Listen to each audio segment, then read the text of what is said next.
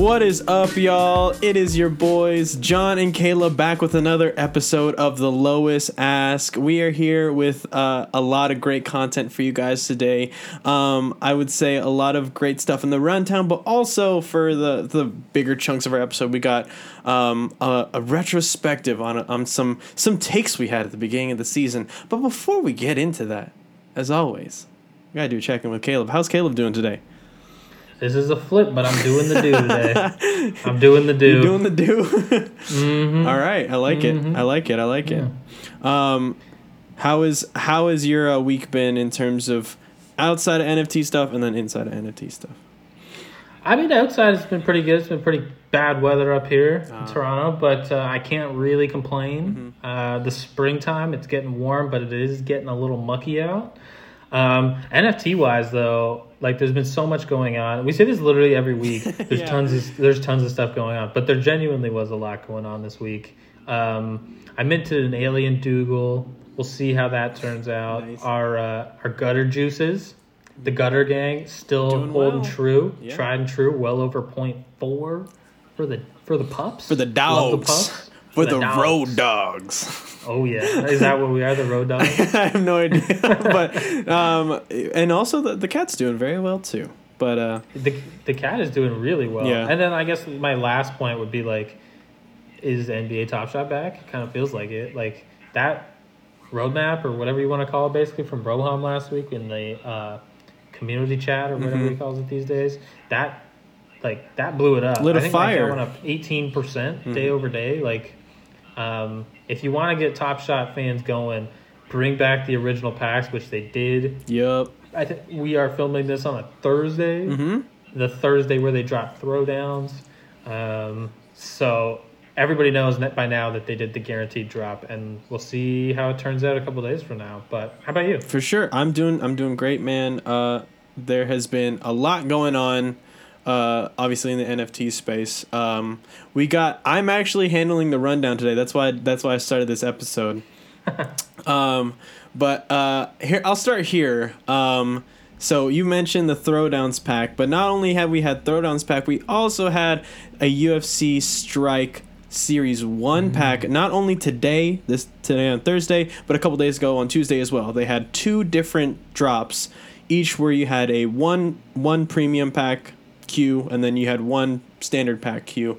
Um, and uh, I think we we've, we might have talked about this, but uh, Caleb, you didn't get in on the the series one drops, right?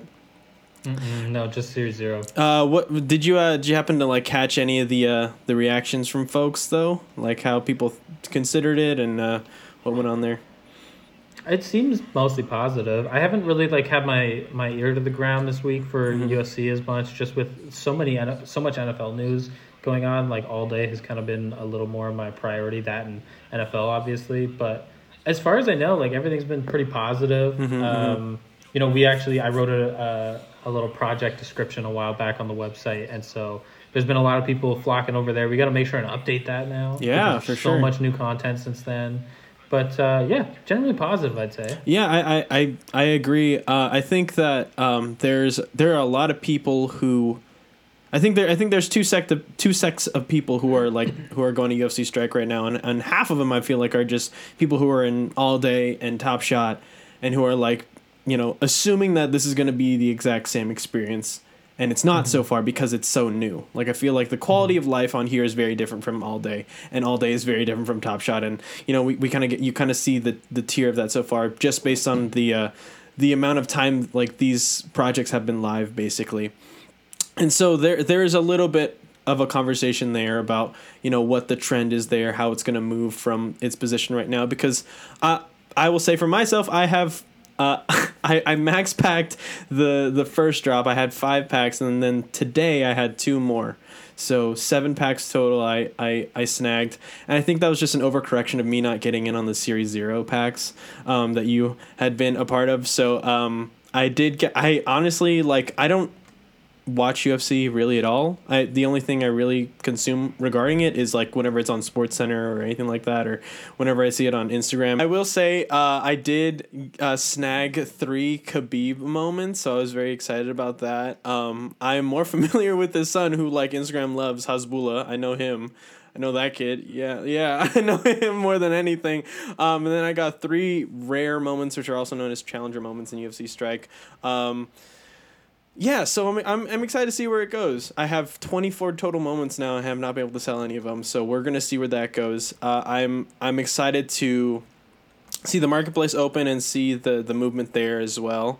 Um, and I think, and we kind of talked about this off off mic about how while there are they have shorter careers, they might have more memorable moments. I guess you could say, or like more like moments that define their careers, I guess, in UFC Strike. Mm-hmm. Like knockouts are always going to be really fun and like really watchable, and um, if you have an entire sort of collection of those kind of things, like that's going to appeal to a crowd of people no matter what.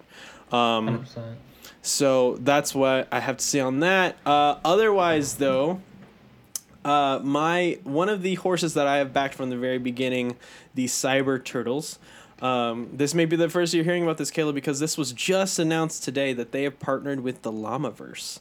Um, so Whoa. if you've heard about the Llamaverse, you know that they are building some amazing stuff. They have their own uh, uh, metaverse type uh, land that they are creating. Um, and so they just announced what the benefits are going to be for this uh, partnership. For the llamas, it's going to be 45 permanent spots in their Discord as a role to grant uh, so 40 of those spots are going to be whitelist raffle opportunities, alpha, and much more. Then you have five premium spot access uh, spots, which will give you whitelist spots for anything that they have uh, above. Sorry, uh, five spots that will give access to all whitelist spots above 70 plus that they get. And then you'll also be able to participate in their Discord alpha channels and enter opportunities. And then for the Cyber Turtles holders, uh, we get the access to the Llamaverse calls, um, and then uh, a full integration into the uh, Llamascape eco- ecosystem. Um, so that means that our project will get a uh, integrated plot in one of their cities, um, and then we can also hire one of their uh, certified builders to build there. Um, and then we also get uh, Llama Gold from the marketplace fees that we can spend uh, in partner only marketplaces um, to benefit their users. So, a lot of really cool stuff that they're building there uh, in the Llamaverse. Um, it's a uh, they they have been around for a, a long time now. Um, and uh, it's really exciting to see the Cyber Turtles continue to keep building. Um, it's almost you're uh, like I'm almost losing count of like the things that they have they have done to this point now. Um, I mean, they they got the NFT Worlds integration. They got this Llamaverse uh, integration. Now they also have their whitelist marketplace, and they also are testing out um, their Dutch auction um, like mechanic in their uh, whitelist marketplace as well, which is very exciting.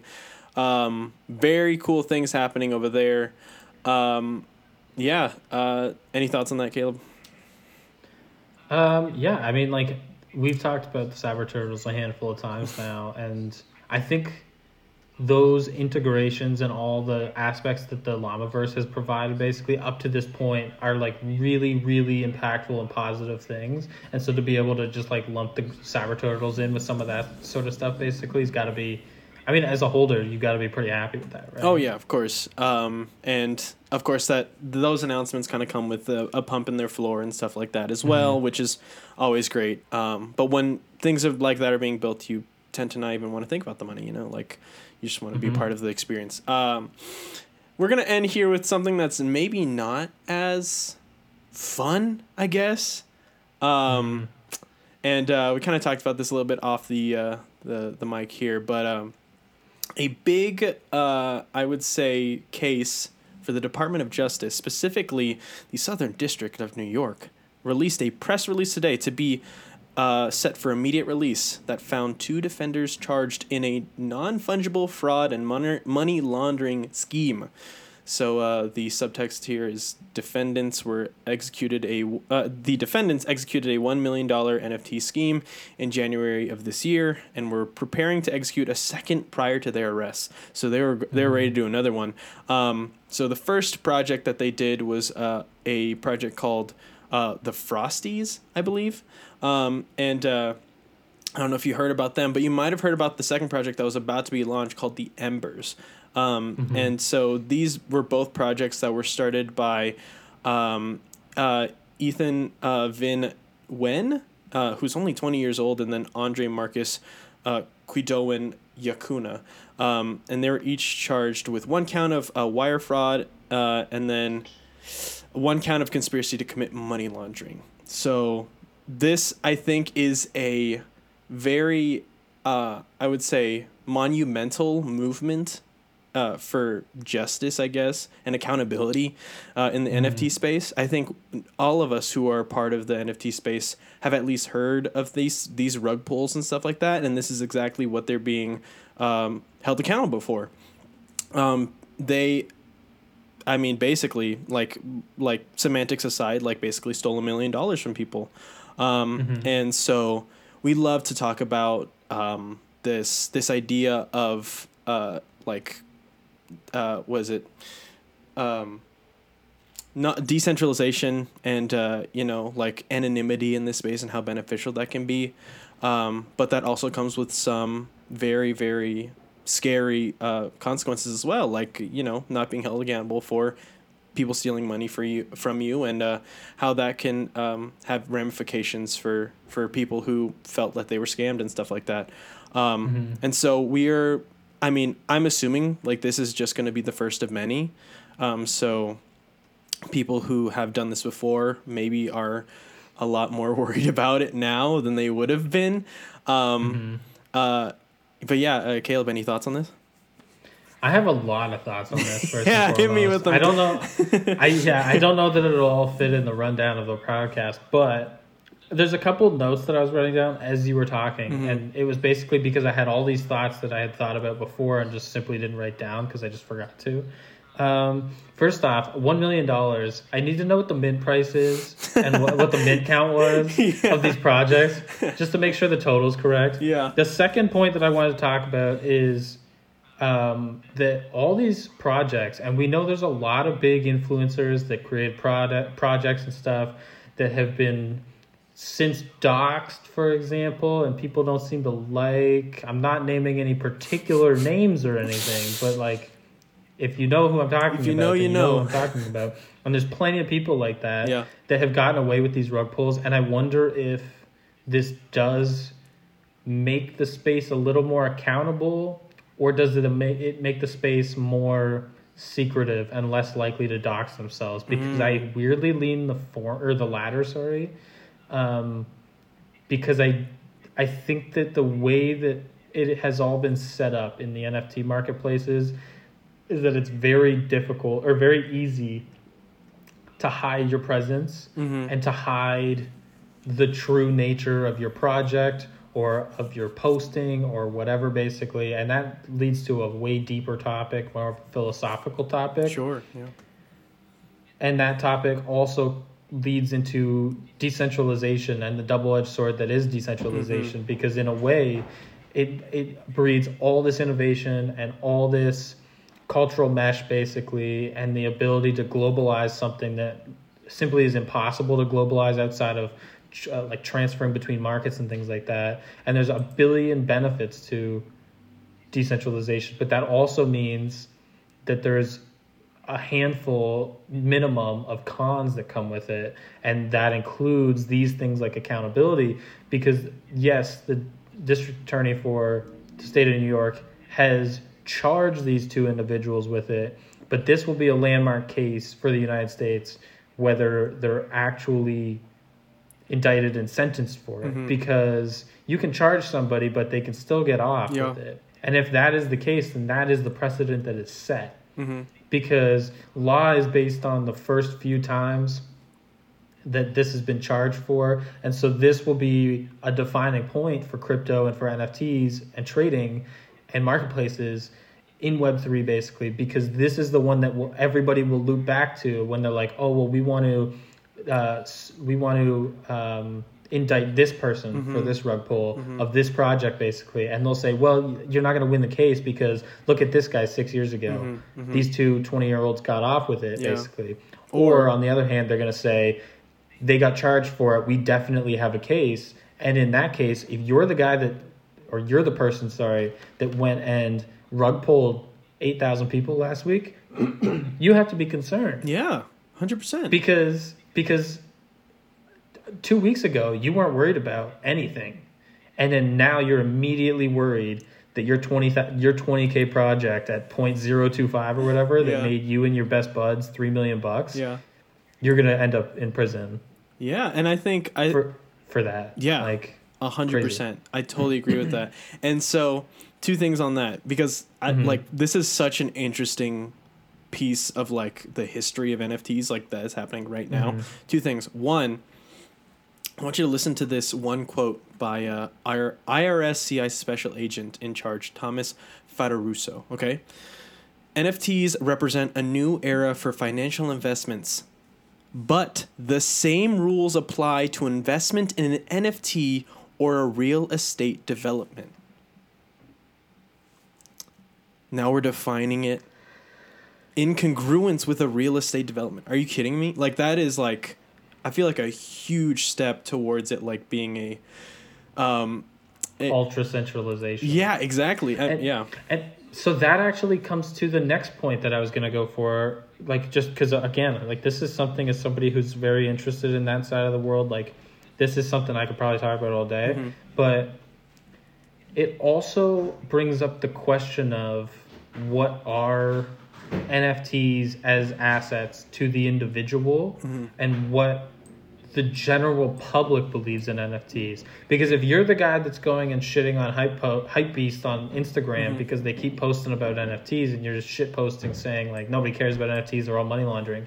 This is a win for that guy. Mhm. Yeah. Because now there's a legitimate case out there for money laundering, and he can say, "Well, it's all money laundering because this is the case." And so this isn't just an issue of like this one project or these two guys or even NFTs as a whole, as far as like whether you can rug pull people or not. Like it's it's bigger than that. It's to the point now with how this will end up turning out.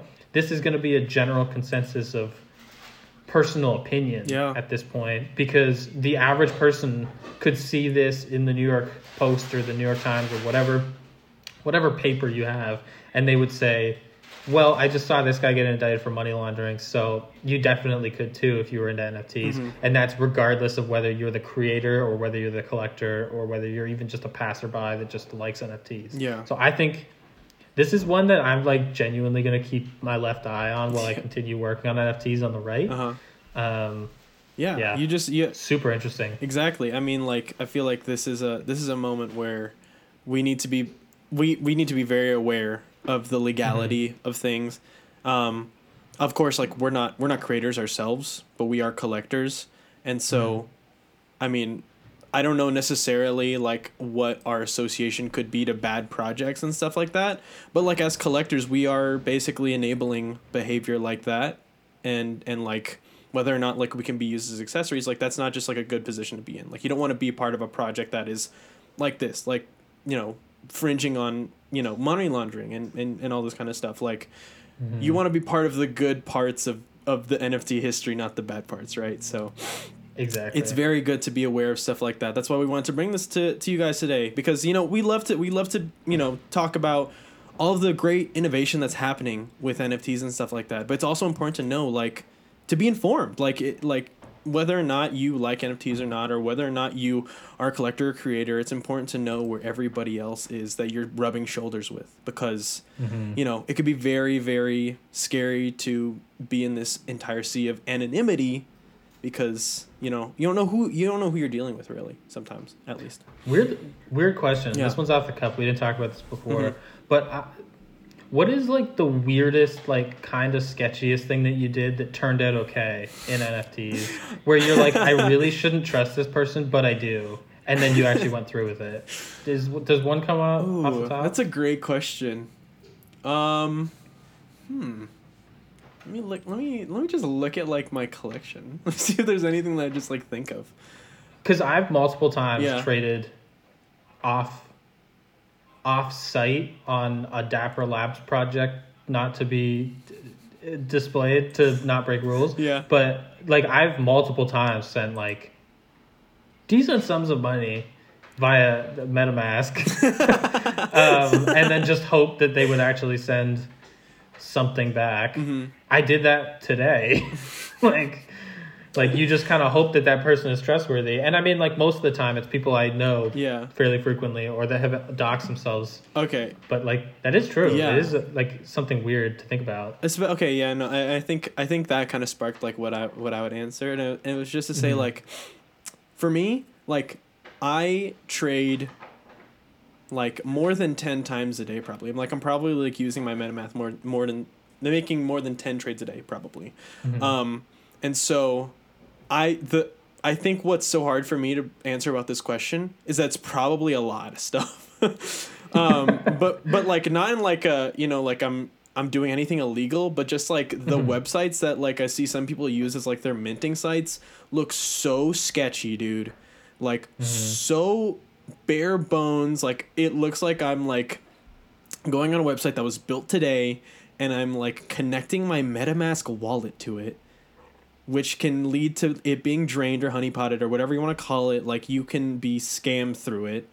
And so Mhm. I think if any of you are concerned about that, definitely go to revoke dot dot um I forget what the website is, but like like this is something you should do periodically with your MetaMask is just like Mhm. revoke um like access to all of the websites that you've used to mint just because like you know projects can be good and they can be they can be solid but like their webs their websites can be hacked and stuff like that or their discords can be hacked and and so you just want to be safe Mhm. about that so just thinking about that just be i am i feel more concerned about the websites that i probably am connecting my wallet to than anything else like the projects Mhm. yeah like i have a hidden folder of almost 300 items now and so those probably aren't going to be anything but i think it's the safety of like my my eth and stuff like that i'm more worried about than anything else Exactly. um yeah. Exactly. anyway that was a that was a good uh that was a good little uh sidetrack into the uh the more uh, like not jokey parts of nfts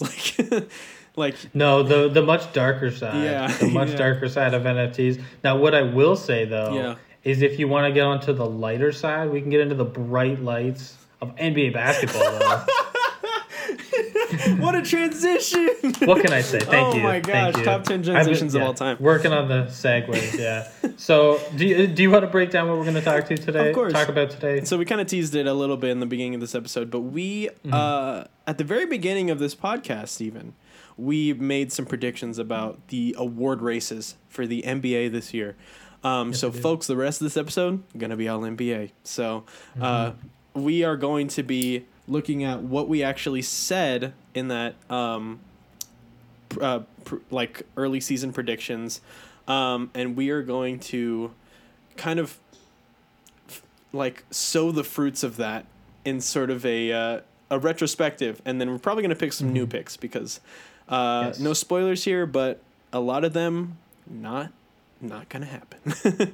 Yeah, we there was definitely some lackluster choices we made. Um, I must say. Um, but yeah, here uh, I'll I'll I'll start us off first here, Caleb. Go for it. We started with the the biggest award of the year, the one that everyone Mhm. talks about, and it was the MVP. So, uh, just as a reminder, I had Kevin Durant winning the MVP this year. And Caleb, who did you Mhm. have? I had Luka Doncic. I had Luka Doncic, And- which I mean, it, in in hindsight, I still like. I don't regret it. Luka Mhm. looked really good. Mhm. Guys that are in their third season usually really take a jump. Like, I I really thought like this was going to be the year for him. Uh, he showed up really out of shape though, and I mean, he was on the Old Man and the Three podcast with JJ Redick last week or two weeks ago, and he was talking about that the only activity he did between the Olympics and coming back to the NBA was play basketball. He didn't do any work in it or anything like that, Mhm. and he even admitted that was a mistake. So, Yeah, I mean, I what are you gonna do? I I see my pick sort of in a similar vein of like like on paper, like Kevin Durant, like when healthy and when you know when he's playing, he is you know one of the best players in the NBA and can lead a team to a championship and we know that to Mhm. be true. So I sort of considered that and also that the the build around him was going to be decent enough that his MVP case was a a good bet. Um, what I didn't predict is that Kyrie Irving would not be be able to play half of the games this year, and also that James Harden would be leaving, and also that Kevin Durant would be hurt. so, um, all of those things very unpredictable. But uh, as it stands now, I mean he's playing great now. So you know with like ten Yeah. games left in the season, so uh, Yeah. yeah, it is what it is. But uh, who would you uh, if you were gonna go back in time and, and whisper into past Caleb's ear what what your pick should be? What would it be now? We talked a couple weeks ago about who the MVP should be voted for, Yep. and we we came to a consensus. And I don't know if you're going to stick with it today or not. Mhm. I'm definitely sticking with my pick, though. Yep. It's uh, Nikola Jokic. Mhm. He is dragging a G League roster into like the fifth spot, maybe the like he. I cannot believe how far the Nuggets have gone with that bare bones roster, basically. Um, and just Jokic just carrying the team. Like he actually, it's funny because he has better stats this year in terms of PER, in terms of general efficiencies, and he's way improved on defense even as well because he has to. Like he's just being asked to do absolutely everything. Mm-hmm. He's a guy that just like has no interest in leaving Denver. He's not like a party guy really. Like this is a guy that is just a gamer and he just goes in and just trains and works out. Yeah. And then I, I remember talking and there was a beat writer for the Nuggets basically who had talked and he was talking with I think it was another Nets beat reporter, and they were talking about how Jokic is probably one of the ten best athletes in the NBA right now. Because if you think about how big and how heavy that guy is, and he plays forty minutes a night, and he doesn't even look gassed half the time. Like he looks like a guy that's just like out there, just having fun. Yeah, just doing his basically, he's having a historically great offensive season. Um, and that's no shade to a lot of the other dudes. Like this is one of the best seasons Mm-hmm. For the top guys. Like there's like ten top guys that are awesome. Oh yeah, hundred percent. You can't say that every year, but for me, it's Jokic all day. How about you? Yeah, no, I um I we did talk about this a couple weeks ago and my my answer has also not changed. So we'll keep we'll keep my Mm-hmm. uh, answer short for this, but I I I totally agree that um they actually talked about this in the No Dunks podcast that like there is at least five eight guys who you could give an MVP vote to and it's totally justified. So like Mm-hmm. and like there's that's no knock to them. It's just that like Jokic is not only outplaying all of them but also outplaying his previous MVP season by a margin. Um and uh yeah, I mean you you just get to watch this guy and I think like a lot like thinking about that, I think a lot of that um athleticism is just like he kind of cuts out extraneous movement i think you know? Like he's just like really good at like playing at his own pace kind of the same with Luka like he just is really good at like only moving as fast as he wants to move and like that just allows him to just see the floor at such a different way than like a lot of big men and and also just a lot of passers and and you know scorers do. Like he just is such a unique player um that his his year is unique to almost you know any other player that has ever won MVP probably so um I think it's I think it is like it was very unclear at the very beginning of the season because of the uncertainty um, with no Jamal Murray and uh, what we found out to be later no uh, Michael Porter Jr. for a lot of it too. So for him to be like you said, for them to be able to do what they're doing is uh, is very like incredibly impressive.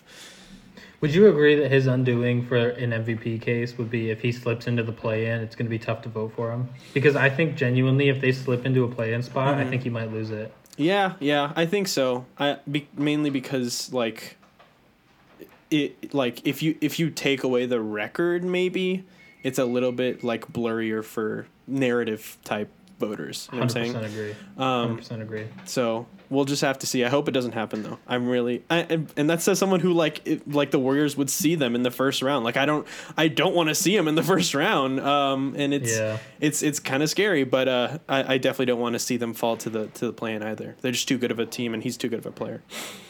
Hundred percent agree. Um, I am going to pivot us to one that we both botched pretty badly, uh, which was Rookie of the Year. Oh yeah, Um, do you want to kind of briefly talk about that? uh, we said Jalen Green. and that's We I think all we really Green. need to say about that. We said Jalen Green because he looked great. He looked he looked re- NBA ready. Yeah. Um, like uh, for rookies over the last like month, he's like leading them in points. So Yeah, and and also like we talked about this, like he, like he would never have, he would never have to limit his amount of playing. He would always have the green light. He was this kid who was on a team that had no expectations. He could do whatever he wanted. It's just that he needed time to, uh, you know, become that player for that team. Um, Granted, it hasn't really helped their record at all now that he's gotten a lot better, but at least we get to see him play at a sort of like you know early Devin Booker on the uh, on the Suns sort of type game. You know, he's just good on a bad team now. Yeah, I mean, I I picked Jalen Green too because like he was like a certified bucket, and like there's no there's no world in which he's not averaging like 15 to 20 points a game just because he is just so athletically gifted and he has such a nice jumper as it is right now basically and he can get to the rim whenever he wants and again like you said he has the green light on a crap team like he could 100% go and fill it up if he wants to and that's what he's doing now. I mean his net rating is terrible but like we knew that was going to be the case and that was never his case for mvp uh, or sorry for rookie of the year it was always about him getting big stats and big dunks on guys, and unfortunately, the lo- the highlight of his season was the dunk contest, and it was a big low light. So uh, that kind of sucked for him, but that is just that's just the way the cookie crumbles, or whatever you want to say. yeah, definitely. Who would you have now? Um, I feel like I'm really torn between Mobley and Scotty. Like, you could you could convince me either way, but I feel like it's.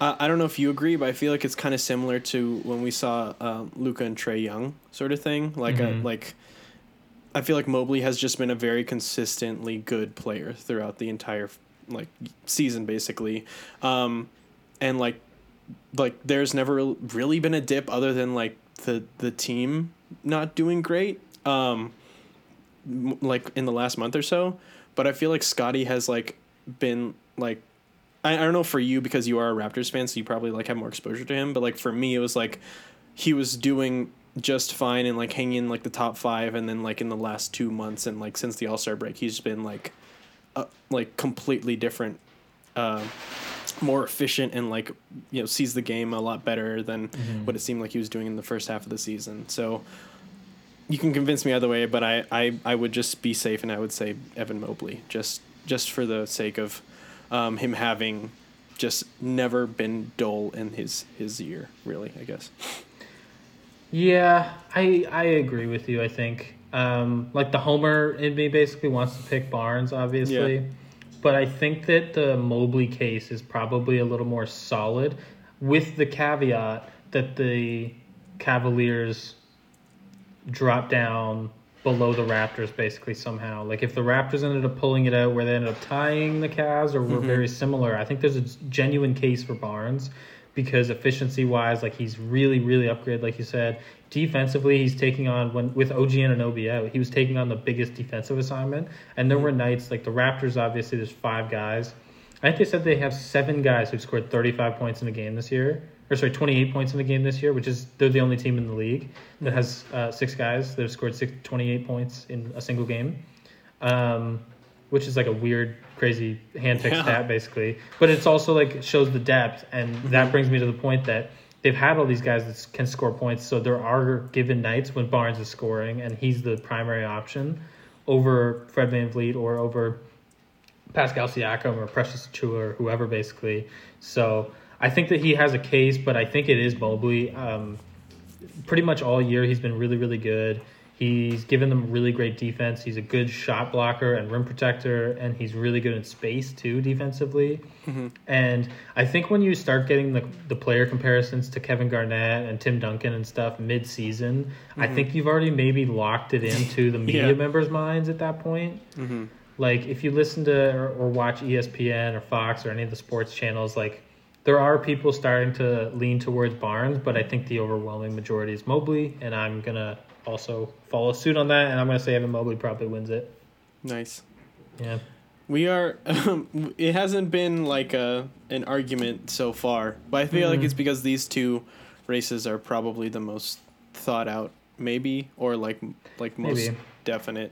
I don't know. Um, all right, but uh, but let's move on to uh, I would say probably the one I feel like we might disagree on. Um, we uh, let's talk about defensive player of the year. Who do you have for defensive player of the year? And who? Sorry, who did you have at the very beginning of the season? so at the beginning of the season i had rudy gobert Mm-hmm. which And I i, had think Giannis. you had Giannis, so I think i'm looking pretty okay here Mm-hmm. Again, like we talked off screen about this. I think people are really, really sleeping on J- Jaren Jackson Jr. here. He's the league leader in blocks. He's the league leader in blocks per game.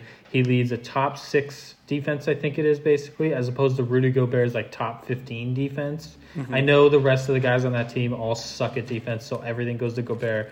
But Jaren Jackson Jr. has come back from his injury, 110% healthy. He's looking like one of the best defenders in the game. He's going to be an all defensive team, 100%.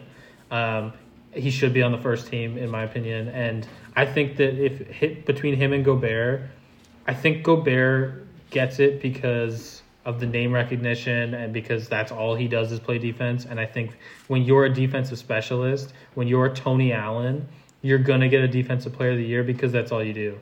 Like that is your thing. Rudy Gobert doesn't do anything else. Like he's a very big negative on the offensive side, and everybody knows that. That's a glaring weakness, obviously, outside of rim running. You can't really do much. So I get why. I just think Jaren Jackson Jr. deserves a little look here, but I am gonna still vote Rudy Gobert. How about you?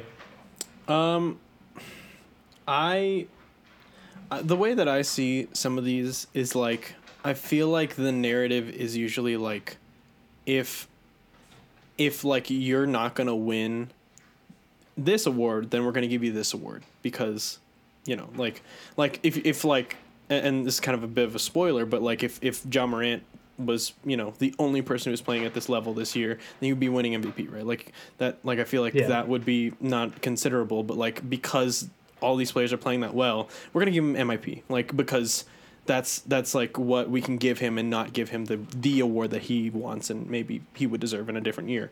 Um, it's a long way of me saying like I feel like they might just give it to Giannis this year because he would he would be at he's playing at an MVP level, but not at the MVP level that Jokic and arguably Embiid is also playing this year.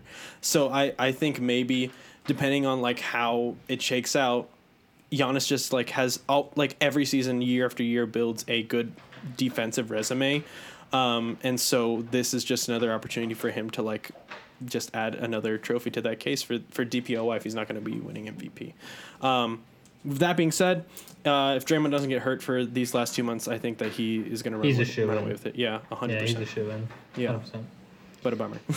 Yeah, that is a bit of a bummer because he definitely had it too. Um, but what are you gonna do? That's Yeah. that's how it goes. Um, which moves us on to six man of the year. And again, like these ones here, we're probably gonna come to a consensus on. I think, Yes. based on how we've gone. I think this one's a no brainer too. yeah. Like it's very clearly Tyler Herro. yes, hundred percent. Um, we don't even need to keep talking about that. It's Tyler Yeah, Herro. it's it's Tyler Herro. If you don't if you don't agree, go away. he's really good at basketball and he's like an elite scorer what a shock that he gets Yeah. uh, like he's he's a he's a microwave player Mm-hmm, off the bench and he's a guard that's who wins six man of the year and he's still really young. Like he could even be even even better like op, six man next year. He could he can go back to back for this. I think hundred percent. i think there's a scenario in which he's starting You think so? Next year? yeah i could see it i think it opens up for him especially with kyle getting older and with jimmy butler like refusing to take jump shots i think that there's a significant chance that he ends up in there because they need scoring punch I just Like- think that. Yeah, sorry, go ahead. Continue. I was just gonna say like Kyle, like Lowry, Herro, Robinson, um, Butler, Adebayo. Like that's super switchable, and you could always, if you need defense instead, you could take Robinson out, put PJ Tucker in, Mm-hmm. and now you have this super switchable defense. But you still I thi- the scoring punch. I, I definitely I can definitely see that being like a I mean that's a monstrous starting five. Right? like absolutely terrifying. Um I like I just I I worry that like they don't want to, you know, they don't want to switch anything because of how good they've been with this this lineup and stuff like that. Um but either way, I think they're money. As long as they keep that Yeah. team, you know what I'm saying? Like they're going to be money regardless. Contrary to my pick today, I did bet real life money on the Heat to win the championship a few weeks ago. But move, moving on, um, this is like one that we had a lot of fun with at the beginning of the year, and I'm still really happy with who we picked. Kind of uh, was most improved player of the year, and this is like super fun because this year, even more than normal years, basically, huge, huge, huge year Mm-hmm. For guys improving. Like there was so many, so many players Oh yeah, that so many. improved a lot, and so we both again are going to come to the consensus of who do you think Um, sorry for most improved. for most improved? Yeah. Oh yeah, jo- uh, Ja Morant. Sorry. It's Ja Morant, right? Yeah, yeah. So the problem though is that I guess it's not a problem because Ja Morant is going to win it and like he deserves to win it 100%. Um but there are so many guys who deserve to be on most improved. And even Mm-hmm. Ja right now, if you read his Twitter timeline, he's not actually pulling for himself to win it. He's pulling for Desmond Bane to win it because Mm-hmm, Desmond Bane does deserve votes for this. Um, I actually said Keldon Johnson at the beginning of the year, but I only talked about Keldon Johnson for about thirty seconds, and then I talked about ten minutes for Darius Garland as my uh, as my honorable mention. And Darius Garland also deserves uh, some praise here. You said Jordan Poole. I think I said Jordan Poole, and if I didn't, I meant yeah. to. well, I have Jordan Poole written down for you here. okay, good. Well, I'm happy about that. Um, yeah, no, I mean, like, I'm looking at the odds right now. Obviously, Ja Morant's the favorite, and then, but right behind him is Darius Garland. So, uh, and then we got Miles Bridges, Dejounte, Dejounte Murray, DeJounte uh, Murray, and uh, Anthony Simons. So, All deserving. All deserving. I mean, like even like Anthony Simons, like he has been playing so well. Like you could see how much of a mentoring that that Damian Lillard ha- had on that guy. I mean, like he is playing at a level that I was certainly very happy to see him play at because I I like I've always been pretty high on the guy. I I really like how he plays. Um, and I mean, I'm always gonna throw in Jordan Poole. I think that I think that he's, and especially like as we're recording this, the last ten games that he's played, last eleven now, I mean he's been on fire. Yeah. Over fifty percent from the field, over fifty percent from three, uh, eighty-seven percent from the line, averaging over twenty-five points a game in the last eleven games. Like Mm-hmm. he, he plays that way the entire year. I mean, I think that's a, a much closer race for him. 100% agree. I think so too. Um, but we both have Morant, I guess. So moving on to the team ones. Now this might be where we actually differ a little bit. Mm-hmm, Uh, Eastern Conference Final. Who did you have in the Eastern Conference Final playing? So I had, I had the Nets and I had the The Bucks. the Bucks. Yeah, yeah, yeah. Um, and who did you have? I had the Bucks and the Heat. Okay.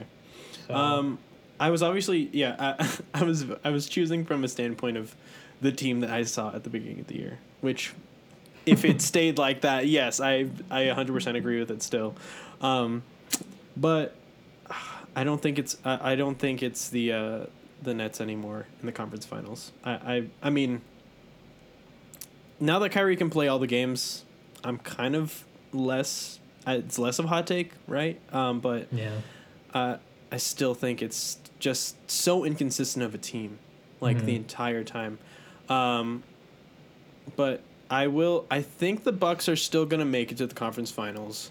It's just about what team is gonna be there up against them. I can definitely see the He- Heat being there. Um, I could definitely see maybe the Sixers. Maybe I don't know. Um, yeah, I don't really like that. That spot is probably just up for grabs. Honestly, I don't have a pick on it. But Okay. um, what about you? I actually I have a little bit of a hot take, and I'm not actually gonna vote for them, but I'm just gonna say the Celtics have a really, really, really good shot of getting there to play the Bucks or the Heat. Mm-hmm. Um, they're like by far the most on fire team in the whole NBA Yeah. right now. They're The hottest. killing literally everybody. They Yeah. won by like 30 last night. They beat the Heat like a week ago. Like this is a team that is unstoppable, and that defense is ridiculous. Yeah. They they look like the Hawks did last year on, but like flipped offense to defense Mm-hmm. because they were so bad to begin the year. They probably led the league in players only meetings um, so far this year because they just kept having to have them because Marcus Smart kept saying that Jaylen Brown and, and Jayson Tatum couldn't pass the ball, and Jayson Tatum and Jaylen Brown kept not passing the ball, and nobody wanted to play defense. And then uh, Ime Udoka literally just decided one day that he's just going to take Robert Williams off the ball and just play from the corner spot so he can help defend. And all of a sudden, that's just changed the entire trajectory for the team. They become this insanely good defense. I think they have a shot. but I actually still have Bucks Heat in the Eastern Conference Finals. Mm-hmm. I think they're just too good. Like those two teams. Like I know the Bucks aren't like the most amazing team right now, but I just Mm-hmm. they have they can turn it on. I think. Oh, 100 percent. They have the So- they have the acumen to do it. Like oh yeah, like hundred with yeah with their playoff runs since even like even before that they won the championship they had playoff experience. Like they're they're ready to to go the distance. Oh yeah, hundred percent. So who did you have again? Just so I can write it down for the next time we talk about this. You had um, Um. Uh, give me give me the Heat. the Heat over the Yeah, Bucks. Oh, sorry. Oh, who wins? Yeah, but like who goes to the finals? in your Eastern Conference Final? Yeah, Uh, uh, no, I'll say on the Bucks. Bucks over Heat. Yeah. Okay, that's also what I had. To agree. I know. Um, I, I'm trying to not like agree, but like, it's it's uh yeah, it, it's a right. lot easy. Yeah. So in the West, we both had Suns Jazz. Um, in the Western Conference Finals. I don't love the Jazz pick. Um, Yeah. But I do love the Suns pick. Now, Yeah. Yeah. I might.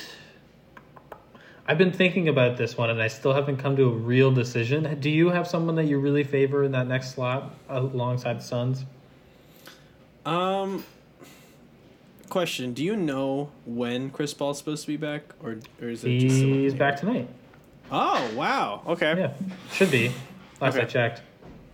Then I, okay. Well, I, I I didn't know it was that soon. Um. So then I will say the Suns. I was gonna maybe switch the Suns pick even. Ooh. Um, I will say the Suns, and then for me, it's between the Warriors and uh, the Grizzlies. Wow. I think Okay, I like that. it. I think the Grizzlies can do it. Wow. Um, but I will say the Warriors for the homer pick. Sorry. Okay. Okay. So Suns over Warriors or Warriors over Suns in the Western Conference Final. you know what? Give me Warriors. Give me Warriors going to the finals. Warriors over Suns. Yeah. Okay, I like it. Yo, it, like if they if they're able to tag in James Wiseman like halfway through these playoffs, dude. Come Like- on, man. oh my. James You see Wiseman. him? You see him playing in the G League? He looks different. He looks different, dude. He is looks really different. good. He's Yeah. built different. So if he's even half that good, I think we're fine. Oh man, I'm like I'm torn between. Not that I don't believe in the Grizzlies. I just. It's like an attrition thing, and guys like young teams in the playoffs usually tend to fizzle out a little bit, and they are a young team. So I'm torn between two really injury-ridden teams here for the second spot because I have the Suns going to the finals. Like whoever Okay. they play, they're going to beat. I'm gonna go with Suns beating the Nuggets. Whoa. get into the finals. Now, Okay, all right. This is a hot take. I Okay. understand. Based on their current seeding, the Suns Uh-huh. and Nuggets wouldn't see each other unless it changed, which is a positive for the Nuggets, obviously, because Mm-hmm. they match up pretty well together. Um, what I would say, though, is that the Nuggets could get Jamal Murray back, and they could get Michael Porter Jr. back. Neither one of them has been ruled out yet. What I would say is Michael Malone did say that Jamal Murray is nowhere close to being back. But I do like their odds here. I don't love the Jazz. They've really underwhelmed in the second half. Even though they've come back and had some pretty decent games, they just like they don't look like it for me. And mm-hmm. I don't trust Gobert in a playoff setting where a team will go small. Like if they play the Warriors, the Warriors are just going to destroy them. Mm-hmm. Um, so I don't really trust them. And then I know I don't know about the health stuff with the Warriors. Like I think next year is really the year, the window year for the Warriors. I think more mm-hmm. than this year, just because the contracts aren't all up, but all the guys are healthy, hopefully, mm-hmm, mm-hmm, and mm-hmm, they'll have some time for practice under their belt. Like I think I was reading the other day. The total minutes. Do you know the total minutes that Draymond, Steph, and Klay have shared the court together? eleven minutes. Is it eleven? Okay, Yeah, I'm pretty Yeah. sure. Well, I Yeah. mean, whatever it is, it's like super tiny because like the only game they all played together in the last two years was that one game Was that before one Steph game. got hurt. Yeah, it was 11 Um, minutes, I think. Tw- yeah. 11 or 12, something like that. Um, And so, like, I don't necessarily trust that, I guess. And then the Clippers have two guys that if they come back, that's the other team I was thinking about. Because if Kawhi or Paul George comes back, like, they whole different situation. whole different West. The Grizzlies are young. I feel like I'm missing a couple teams. The Lakers suck, the Trailblazers suck, the Pelicans are like fun, Oh, but oh, you got they what suck. about the Timberwolves, bro? They're they're going they're going pretty high right Don't now. talk to me about the Timberwolves. They're the Grizzlies, but they don't win the games that they talk shit in. Like they still lose. Oh Did you watch their game last night? I I could talk all day about how much I hate the Timberwolves, but It was it was a mess. It was a mess. They were talking but shit they the whole have game. been playing okay. Like they've been they haven't been playing bad. They've been playing better than their standards have been. yes, yes, I will give you Right? that. And like they they're a really tough out. Like if they played a couple teams in the first round, it would really suck for them. Like I'm not gonna lie, if they played the Warriors, I would be a little bit worried for the Warriors because they're really good and they match up really well against them. Like Yeah, I see. just it. because like defensively you're matching up Edwards against Klay Thompson who's still like kind of coming back Yeah. obviously Mhm. like you have Kevon Looney against Karl Anthony Towns which obviously you would match Draymond Green on, onto yeah, him yeah, but like Karl Anthony Towns is like the only center I can think of that comes off pin downs like just for threes and stuff Yeah. so I do worry Naz about. Reid, I guess, but not really. No, no, not really. I'm not worried about Naz Reid, but they're a problem. But like, I don't want to hear about them making any kind of run. So I do have Suns over Nuggets. Book it. all right, all right. I see it. I see it. Like the Suns are. They have played insane this year. Like Out of their mind. insane this year. Even in games where they don't have, you know, Chris Paul or they don't have Devin Booker. Insane. But that's why I feel like baby.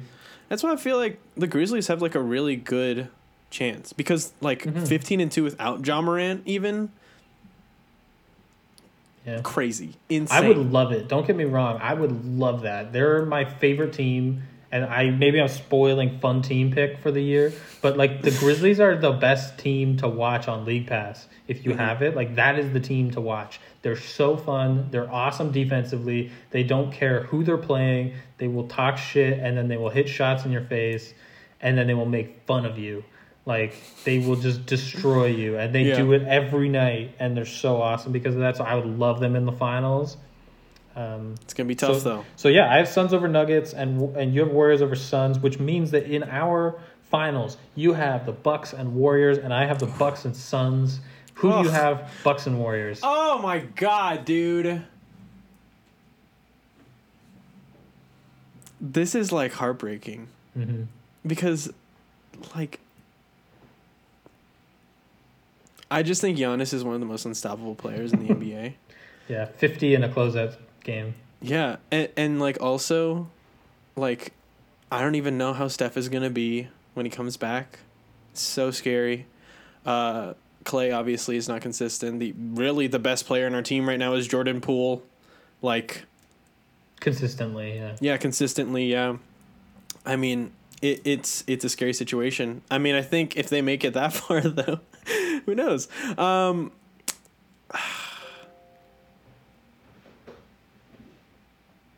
I already brought him to the finals, so I'm gonna say the Bucks are gonna win.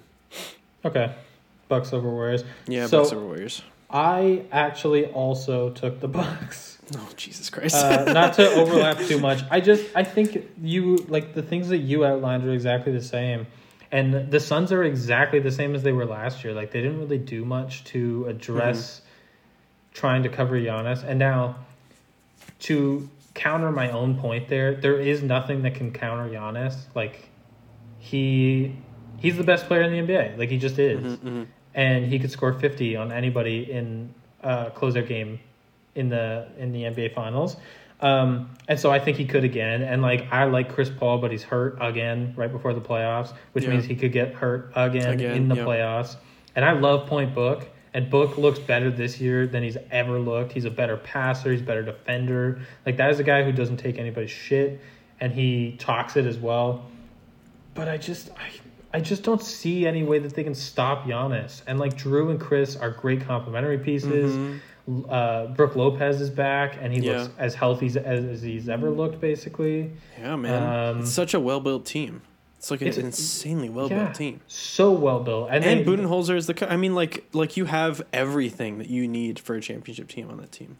And I'll be the first one to talk down about Mike Budenholzer just because like he's he's like, I was listening today to a podcast. Uh, I think it was shoot, what was it? I think it was like the Chris Vernon show or something, and they were talking about Mike Budenholzer and how he is like the the low hanging fruit coach, where he's just got all this stuff that you could just fix, and it's so easy to fix, and he just never would. It was like Mm-hmm. he doesn't like to play Giannis more than thirty five minutes. Just play him. It's Game Seven of the NBA Finals. Yeah. Just play him forty minutes, and Like. But he never did that sort of stuff. But now he did it, and look what happened. He won the chip. I think he's got a chance for it. Bucks over Suns for me. Bucks over Warriors for you. Which brings us to Finals MVP. Uh, uh, let's see. Hmm, tough one. Uh, so I had Giannis, Yeah, which I'm sticking with 100%. yeah. I mean, yes. Uh, that one feels like a no-brainer. Sorry, Chris. Sorry, Yeah, Jrue. Sorry, unless- Pat Connaughton. Unless Giannis gets hurt or Mm-hmm. something, it's gonna be him. Just on narrative, it's gonna be him. Yeah. Which you had somebody different. Who did you have again? Who did I have? Donovan Mitchell. Okay, we don't need to talk about that. We don't need to talk about all of that. How? But, well, Yeah. we we both had the Jazz going further We than I think it's necessary We to did. consider. Yeah, we thought this was the year, which is justifiable. They look like it, but yeah, I mean, I just want them to be good, man. Like, I just want them to be better than they than they always end up being. They're such a regular season team, but they deserve one. You know, they deserve they deserve a win. they have a participation championship. They should get that one. yeah. So who do you have as the Finals MVP instead? Then uh, Giannis for sure. Giannis. Okay. Yeah. Um, but if the Warriors did pull off an upset, it's probably Steph. I just want him to have a Finals MVP though. That's that's just me. That'd be nice. That'd Yeah. be nice. Um, so most fun team of the year. This is a consensus pick, I think. yeah, hundred percent. Uh, It's uh, Grizzlies. it's the Grizzlies. I want to put it in an honorable mention, and I think you Okay. should put it in an honorable mention of a team that you like to watch as well, maybe on League Pass or whatever. Okay. I think people should start watching the New Orleans Pelicans. I think they're so fun to watch, and everybody just like forgets how good Brandon Ingram is, and he's Yeah, gotten yeah. so much better. And they have Herb Jones, who's awesome, and they have Mm-hmm. Jonas Valanciunas, who just like randomly, if you piss him off, he'll just put in twenty five and twenty. Like he just does that randomly. Um, they're just like a young, fun team. They got CJ McCollum. Like, how could you not want to watch that team? They're just so fun. Watch them if you haven't already. But Definitely. How about you? Uh, hmm. Hmm. I have a trouble. I'm I'm having trouble picking a team. That's well. I mean, they're all fun to watch. Like I'm not trying to say like there's no fun team to watch. um. I mean, you kind of you you mentioned a good team that I was definitely thinking about. Uh, the Cavs are definitely a fun team to watch purely because like Darius Garland and Evan Mobley and and the and the whole gang are uh, and, and like it's it's a fun team because like you've like they've had such a horrible last four or five seasons since LeBron left that like just nice to see them playing well. Oh, yeah. um, yeah. Uh, yeah, I'll say the Cavs. Yeah, I like them. I like Okay. them, and they're league pass for me too. So I Okay. never see them play if I'm not watching league pass. Yeah, hundred percent. Totally understandable too. Uh, at the beginning of the year, we chose. I chose the Hornets. You chose the Warriors. Homer. Um, which brings us to the last one. I don't know if you have a hot take offhand. Um, uh, ooh, mm. Coming into the playoffs here. Okay, I got one. Mhm. No one wants to say it. No one wants to say it. But if Kyrie's playing all the games this year in the playoffs, I think the Nets might make it might make it f- at least to like the second round. I think. Okay. I th- and I don't know if that's really a hot take. I mean, like it's it's warm. It's it's, a a, warm lukewarm take. Yeah. Yeah. Um. It's Yeah. not cold. Yeah, it's not. A, yeah, it's not like a just like completely justifiable take. Yeah. It's like you have to think about it a little bit. That's one to that's one to sit on. Do you have one? Um, I do. My hot take is that the Pelicans will get a top four pick and will make the playoffs this year. Whoa! Now, so hear me out, okay? How does so this the- have to happen? So the seeding right now would Yeah. have the Pelicans and the Lakers play in the playing game. Now, the reason that this is particularly notable, it's not just notable because, like, oh, the Lakers and Pelicans, like, whatever, the Pelicans are play-in well, the Lakers suck, so the Pelicans will win, whatever. The reason it's important is because if it's a lotto pick, um, that the the Lakers have traded their pick. Obviously, is is the idea here, um, and because they've traded their pick, um, it was in the Anthony Davis set of deals basically, but there is a, a protection on it that basically, if it's a lottery pick, the Pelicans get it. If it's not a lottery pick, the Grizzlies get it. And now the reason that this is important is because if those two teams see each other in the play-in, the Pelicans would, if they lost, would basically be losing their first round pick for this upcoming year, which would then go to the Grizzlies and would get pushed back a year. But if the Pelicans win, not only do they get to play in the playoffs, but they also get a lottery pick, That's which is great crazy. Yeah. because then that lottery pick could do the the Zion Williamson thing and just become the top pick, and they could just get Chet Holmgren or Paolo Banchero or Jabari Smith Jr. or whoever, basically. So, wow. yeah. Time out for a Hmm. sec. She's got to open the door. You're good.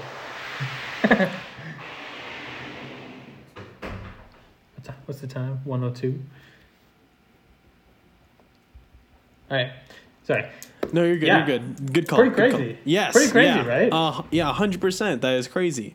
Um, yeah, and and like you said, like, uh, good for the Pelicans, man. Like, for Yeah, them man. to, I mean, s- seemingly not have a lot going for them this year, um, and also just this wild Zion Williamson videos that we're just seeing. Just apropos of nothing, like them being like he's not coming back, and then we see these videos of him doing between the legs like highlight reel dunks, just like, and then Corey Brewer's also just like playing against him, like it's just like such a surreal, like. What is Corey doing there? I, I think he's an assistant coach or something like that. That's what I think I've heard, but uh, Sure.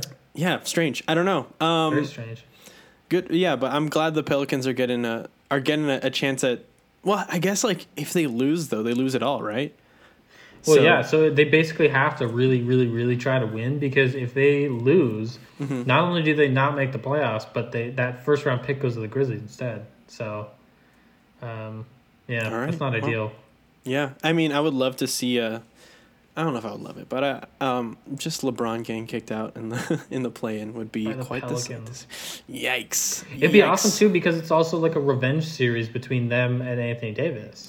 You're so right. Oh my God! Yeah. Like, imagine them walking off the floor and Brandon Ingram, who got traded for them, just walking off like that's all, folks. You know? yeah, exactly. Being like, do you want to? Do you want me to come back? Yeah, I'll do one for one trade again. Let's just redo it. this trade, huh? yeah. So that would be pretty wild. Yeah. Um, but that does wrap up the segment on our original NBA answers, yes, sir. um, which is wild. Like I'm so excited for this last two weeks of basketball, basically before the playoffs. Mm-hmm. Um, do you have any final words on this? Uh, I'm just yeah. Uh, again, I'm also I'm re- really excited. I, I I can't wait for us to be here in June, and uh, for just us to be able to go back to these picks now, because that's a, we should do like one like every three months or something like that during the season. You know what I'm saying? Because like this Yeah. is perfect timing. We're about to see uh, all of these picks come true or be thrown out the window. so uh, we shall see. Um, but I think that's gonna wrap us up for this episode, Caleb. So uh, uh before we go, any any lowest asks this week uh, off the top of your head? I got nothing. Yeah, me either. Just uh, do your research and you'll be fine. Um, but uh, that is going to do it for us today at the Lowest Ask podcast. If you want to catch us on Twitter, we are at the Lowest Ask. If you want to find me, my personal is at Threes is Ketchum. And Caleb, what's yours? Mine is at real Caleb. Let's go. Fantastic. And uh, yeah, you want to check us out on our website. We are at thelowestask.com. We post articles somewhat weekly. Um, we try to do it as often as possible. Um, and we're hoping to get some new articles coming out to you guys very soon. You can also check out all of our podcasts on that episode, or you can check us out on Spotify or Apple uh, eh, Apple Podcasts or whatever you, wherever you get your podcasts. Um, I also want to sh- give a huge shout out to Uzuhan for letting us use his song "A Breath." Um, featuring Sam Mock. Such a good song for our intro and outro. We freaking love it. Um, yes, sir. A breath. Uh, ah, breath. Um, but that's gonna do it for us. So uh, whether you are a cool cat or you are uh, an alien friend or you are a gutter juice clone, you are always family here as long as you buy in at the lowest ask. We will see you next time. Peace. Peace. Let's go. That was long. it's like a breath, our days are numbered as we swiftly fade